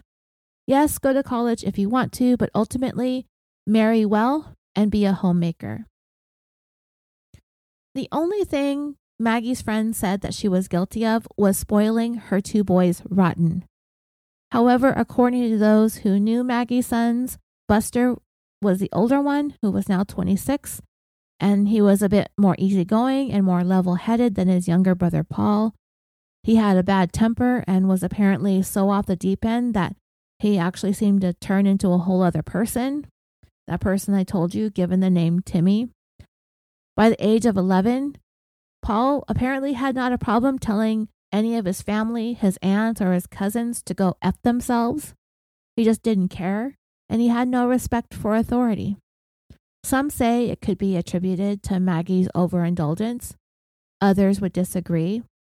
Her boys were her life. She was devoted to them. She was a stay at home mom. She did everything with and for them. She was the sweetest, most loving person ever. And I do not doubt that for a second. But that doesn't mean that she was going to be able to say that her perfect little angel would never misbehave or do anything bad. All the love in the world isn't going to stop her kids from seeing and taking advantage of their privilege. I mean, my God, Paul was 19 years old when he was boating recklessly, walking into bars, getting served, no questions asked. He was physically abusive to his girlfriend. While Maggie's older son may have been a bit more down to earth, he's still possibly a person of interest in Stephen Smith's death. And there's a little bit more about him I'm going to tell you later on. Is the way Maggie's boys turned out her fault? Not necessarily. I don't blame her. I think maybe she needed to step in and intervene, particularly with Paul. But then again, she may not have even known how violent and dangerous Paul's behavior had become. Maggie's longtime friends, some of which she had a falling out with, because apparently Maggie used to pick on and tease her friends if they put on weight or weren't as thin as she was back then. Her longtime friends believed that Maggie began to understand the situation that she was in when it came to her marriage, that there were some deep financial troubles going on, but yet she was forced to remain silent. She could not have a voice because of the family that she married into. But getting back to Maggie's history, her dad's job ended up taking him back to South Carolina, Cooper River specifically, and Maggie attended college at the University of South Carolina, and that's where she met Alec. Alec was her first real relationship, and when they decided to get married, she moved to Hampton, which is described as a desolate rural town where the Murdaughs led the criminal prosecutor's office and they led as civil litigators as well since 1910. A friend of Maggie's described her as very down to earth, funny, easygoing, and she loved and spoiled her boys, perhaps to a fault. She would do anything, literally anything for them. And there was never a time that either one of her boys spent any amount of time wanting for anything. And like I said earlier, Maggie was the only one who visited Gloria when she was on life support for 17 days. And as wealthy as the Murdaughs were, with several properties that they owned, Maggie was described as being understated. However, over time, those properties became the residences where Maggie and Alec would be living apart. But it has not been confirmed if Maggie was really ready to walk out on her marriage to Alec, who apparently was dealing with some major financial troubles and supposedly a long standing addiction to opioids. Maggie just didn't talk to friends about it. But if she was fixing to divorce Alec, that would just be even more financial problems for him. However, at least one of Maggie's friends insists that they weren't having marriage troubles. And besides that, it's nobody's business. And that may very well be true. It's none of our business. But when Maggie ends up murdered, if there were marriage problems, then it's going to become law enforcement's business because that's a motive. Of course, Alec's attorney will say that the marriage was in great shape, no problems, because he's a person of interest in her murder. The privilege, influence, and entitlement that Alec once had began to weaken after his son's boat crash. But after the murders of his wife and son, it's pretty much non existent. And it is his, what the New York Post has called Alec's criminal and civil shenanigans and status as a perpetual person of interest that have overshadowed Maggie's and pretty much everybody else's deaths that have some link to the Murdaugh family. On Friday, September 3rd, 2021, Alec was confronted by several partners at his law firm about the misappropriation of funds, and they notified law enforcement as well as the State Bar Association regarding his financial transgressions. After hiring a forensic accounting firm, about $1 million was discovered missing, and after Alec was confronted, he was forced to resign. However, the story took yet another dramatic twist the following day on Saturday, September 4th, Around 1:30 in the afternoon, it was Labor Day weekend. 911 calls came in from a witness as well as from Alec himself stating that he had been shot in the head. One day after resigning from his law firm. Alec did have a head wound, and he did appear to be bleeding profusely from that head wound. But in his 911 call, he was lucid and honestly not very panicky. He was taken to the hospital and treated for what turned out to be a relatively superficial wound. According to Alec at that time, he was pulled over on the road working on changing a flat tire when he was approached by a gunman who shot him in the head. It was close to three months since Maggie and Paul were murdered. And even though there were no suspects that had been named, there was nobody in custody for the shootings, law enforcement officials had assured the public that there was nothing to be worried about, which to me is kind of a bold statement to make considering there was a double murder in the community. Unless they knew something. If this was an isolated incident and they had solid information as to who may be involved, and then lo and behold, three months later, Alec gets shot too, well, yeah, it really doesn't seem like anybody else but a Murdaugh has anything to worry about, right? He was shot in the head, but it was hardly life threatening. So, what does all of this mean? I don't know. Your guess is as good as mine at this point. I don't know who killed Maggie and Paul, and I don't know what Alec's shooting is all about either. But anyway, Alec described the shooter as a white guy, but he also said that the man was a fair amount younger than me. That was a quote, but that's not true. The person who would later be found to be involved is actually 61 years old, a fair amount older than him. Alec said that the shooter had driven past him, but then made a U turn and then came back and opened fire. That was information that was given to the media by Alec's attorney. His attorney also told the media that Alec was airlifted to a hospital in Charleston, South Carolina, but that was a lie. The truth was he was flown to a hospital in Savannah, Georgia. Then, just two days later, on Monday, the 6th, Alec was discharged from the hospital. And this surprised everybody because of the reports of him being shot in the head. And what his attorney was telling the media, it sounded much more serious than a two day hospital stay. But from there, Alec immediately checked himself into a rehab facility in Florida. In a statement from Alec released to the media by his attorney, stated, The murders of my wife and son have caused an incredibly difficult time in my life. I have made a lot of decisions that I truly regret. I'm resigning from my law firm and entering rehab after a long battle that has been exasperated by these murders. I am immensely sorry to everyone that I've hurt, including my family, friends, and colleagues. I ask for prayers as I rehabilitate myself and my relationships. A couple of hours after that statement was made, the law firm that he used to work for, that his family founded and owned for 111 years by then, called PMPD, if you recall, I mentioned earlier, they released a statement too.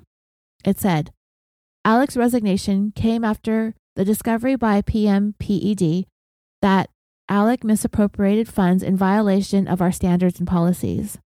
A forensic accounting firm retained conducted a thorough investigation. Law enforcement and the South Carolina Bar have been notified by us. This is disappointing news for all of us. Rest assured that our firm will deal with this in a straightforward manner. There is no place in our firm for such behavior. Due to the ongoing investigations in these matters and client confidentiality, PMPED cannot comment further at this time. We encourage any client with questions to contact our offices regarding their file. Alec's brother Randy, who was also a partner at the law firm, sided with his firm, not his brother. He issued a statement expressing his disappointment in his brother, as well as his love for his law firm family. He further said that he will support Alec as he works through recovering from his drug addiction, but cannot condone his stealing from their company. SLED visited Alec at the rehab where he was staying to speak to him about the shooting, but by then his story had changed. This time he said that he was changing his tire. A passerby who he did not know stopped, supposedly to help him, but rather fired a gun at him. But it turned out that that wasn't true either. Ten days after the shooting, a longtime friend of Alex, 61 year old Eddie Smith, was arrested and charged with assisted suicide, assault and battery of a high aggravated nature, pointing and presenting a firearm, insurance fraud, and conspiracy to commit insurance fraud. He's also facing additional drug charges.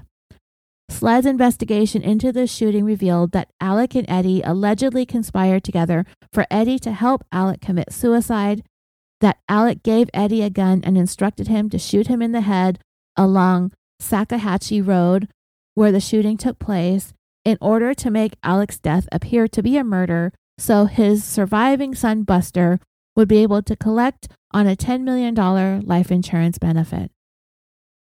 Eddie's arrest warrant stated that after he shot Alec, he disposed of the weapon.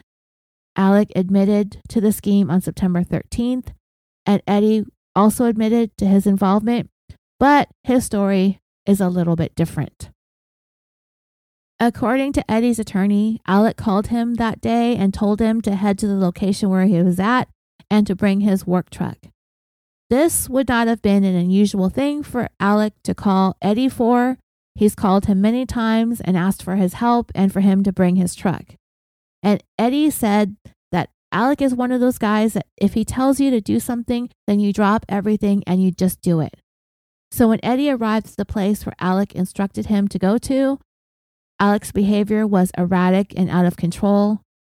And before long, Alec produced a gun, claiming that he was going to kill himself. Eddie immediately attempted to wrestle the gun away from him. And these two were apparently older yet large, strong men, and they're tussling over this weapon. And at some point during this kerfuffle, the gun went off, leaving a superficial wound to Alec's head. So, according to Eddie, he actually saved Alec's life, having stopped him from fatally shooting himself. So, as it stands, both Eddie and Alec are in the same jail. Alec had already been arrested before the shooting on the insurance fraud charges and he was out on bond. But after the shooting, he was arrested at the drug rehab facility that he had gone to and at a subsequent hearing, he was denied bond after the judge decided that he was a danger to himself and to others. But then I believe the bond was eventually set at $7 million, which he has not been able to make.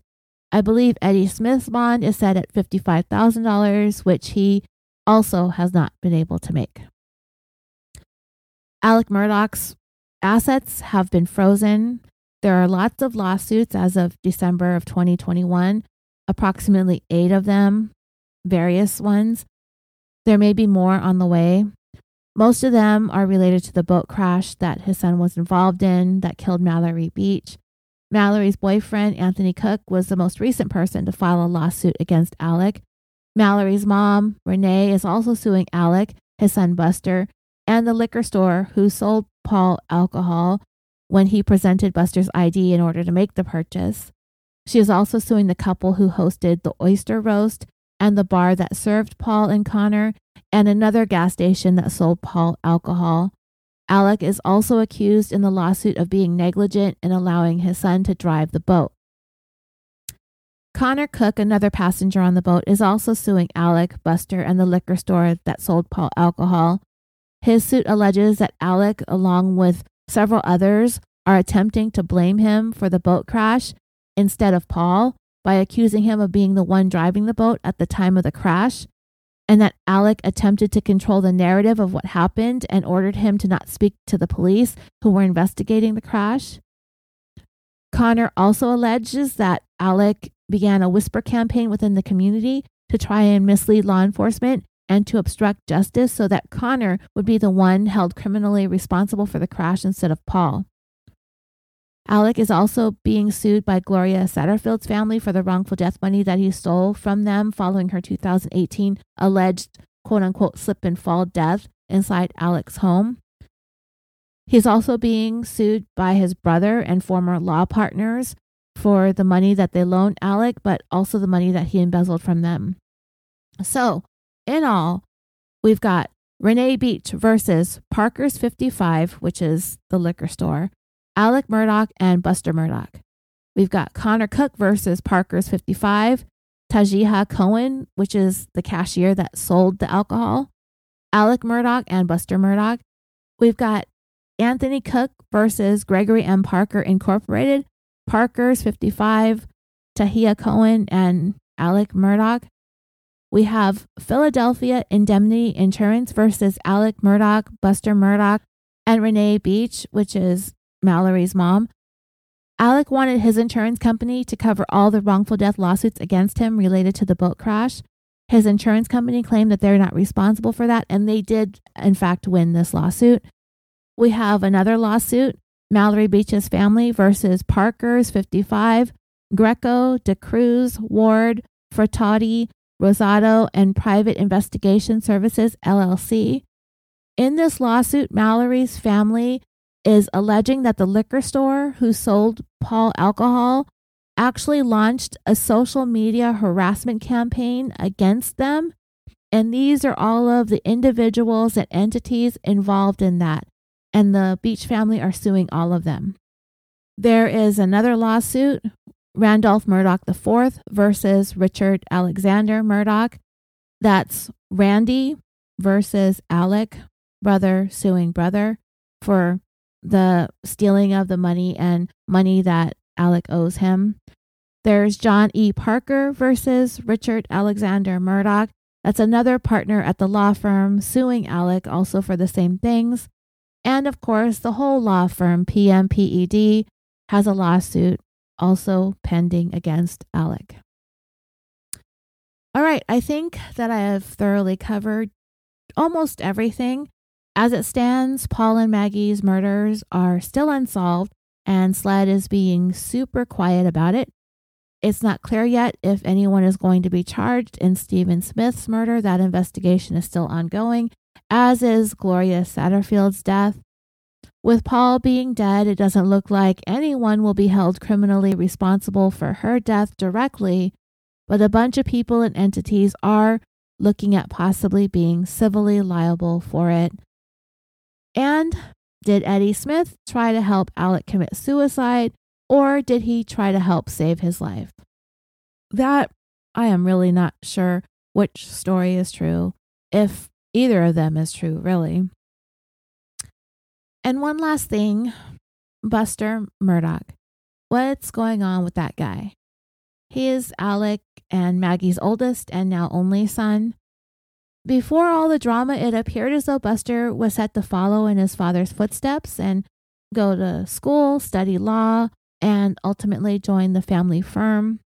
He was attending the University of South Carolina School of Law but he was expelled for plagiarism in the spring of 2019.